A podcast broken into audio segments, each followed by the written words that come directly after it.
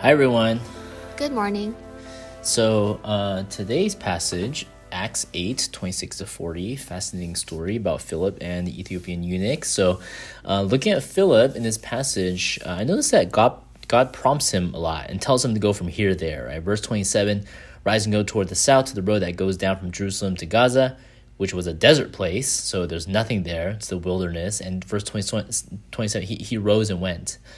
And then he sees the Ethiopian eunuch, who's who is essentially he's like the secretary of the treasury. So he must have a this huge entourage with him, right? It's not just his chariot. I mean, he's probably has has like an yeah. army with him. Yeah. And God tells him, "Go over and join this chariot." So it says Philip ran to him. Then he explains Isaiah 53 to him, and then verse 39, the Spirit of the Lord carried Philip away. So we see um, we see Philip quick to obey God's prompting. And I was thinking, what does it take to be someone like Philip? Well, I think we need to be okay with interruptions to what we're doing. I think it takes someone who's open to being interrupted. And if we insist on not being bothered while we're, you know, like doing our thing, then we might miss a lot of how God is prompting us. Even if what we're doing, what we're engaged in is is something for ministry. I think that for us, um, God's not gonna suddenly like sweep us away to some random place like Temecula or something, you know? Like in my experience, God's prompting happens through just hearing about need. Mm-hmm. Like, oh, this person needs help, so I'm gonna help them. Oh, this person is like visiting their family, like their their dad has cancer and they're they're coming to visit the hospital, but oh, they're like kind of close to us. Oh, maybe we can go visit, you know? There's an email that gets sent out for a volunteer like oh we need to help set up for this retreat early so anyone can take a day off work. Um, okay well let me see if i can do that you know? And, and it requires us to have emotional room in our hearts. Because i think if we feel like our lives are like up to here and we don't have any margin then when we're we're just going to ignore any interruption and we're just actually not even going to notice it. Mm.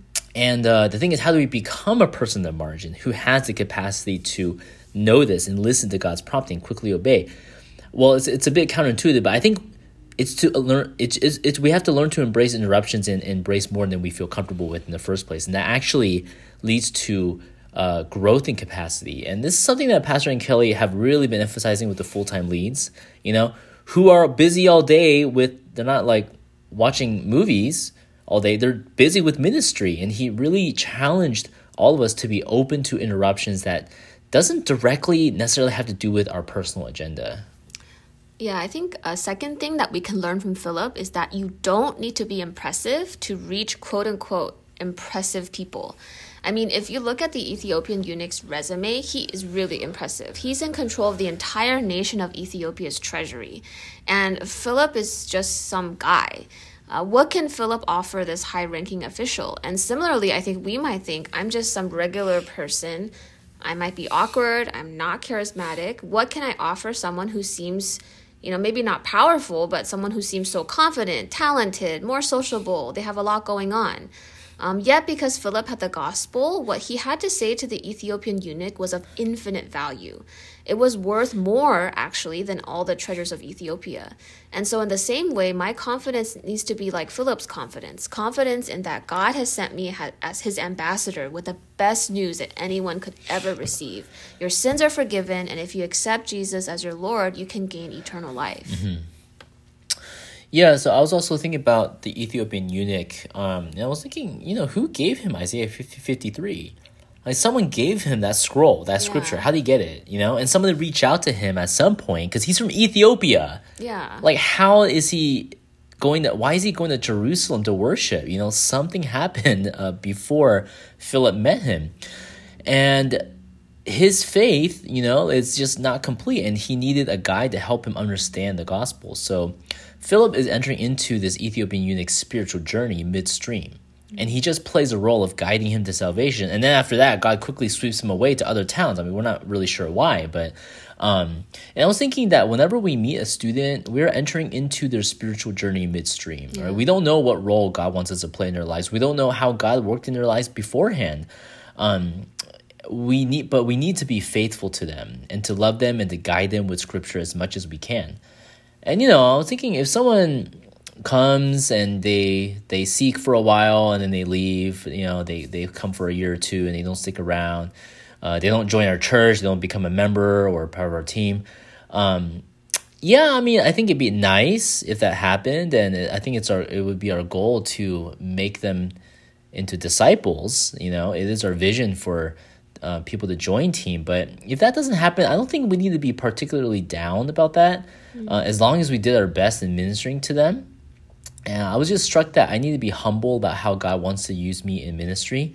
Maybe it's, it's to introduce somebody to Isaiah 53. Maybe it's to guide them and tell them about the good news of Jesus. Maybe it's to lead them to get baptized. Maybe it's to fully disciple them and to, to become a team member to join us. Who knows?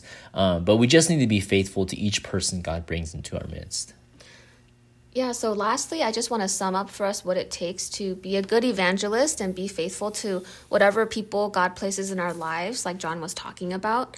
And I think, so I made like this list, but I think it's pretty doable. It does not require you to have special talents or abilities. So, first, I think we need to not be caught up in our own pursuits and desires so that we are available for God's prompting and His work. Um, then we actually need to quickly obey God's prompting in our lives, whether through His Word, uh, through people, or even sometimes just a hunch. Um, for example, um, in terms of like quickly obeying, Philip ran up to the chariot. He was very quick to respond to God's prompting. Uh, three, we need to learn to open our mouth. Literally, in verse 35, it says Philip opened his mouth. and we also need to have a little bit of courage to strike up a conversation, um, to maybe even ask us some good questions. Uh, four, we need to notice spiritual opportunities in our interaction with people, like how Philip noticed that the Ethiopian eunuch was reading Isaiah 53 and using that as a starting point for his conversation. And then lastly, we need to have some basic Bible knowledge to explain God's word and then share the content of the gospel with them. Mm-hmm. So, overall, doable, and I think it's something that we can all practice. Yeah. All right. Bye-bye. Bye.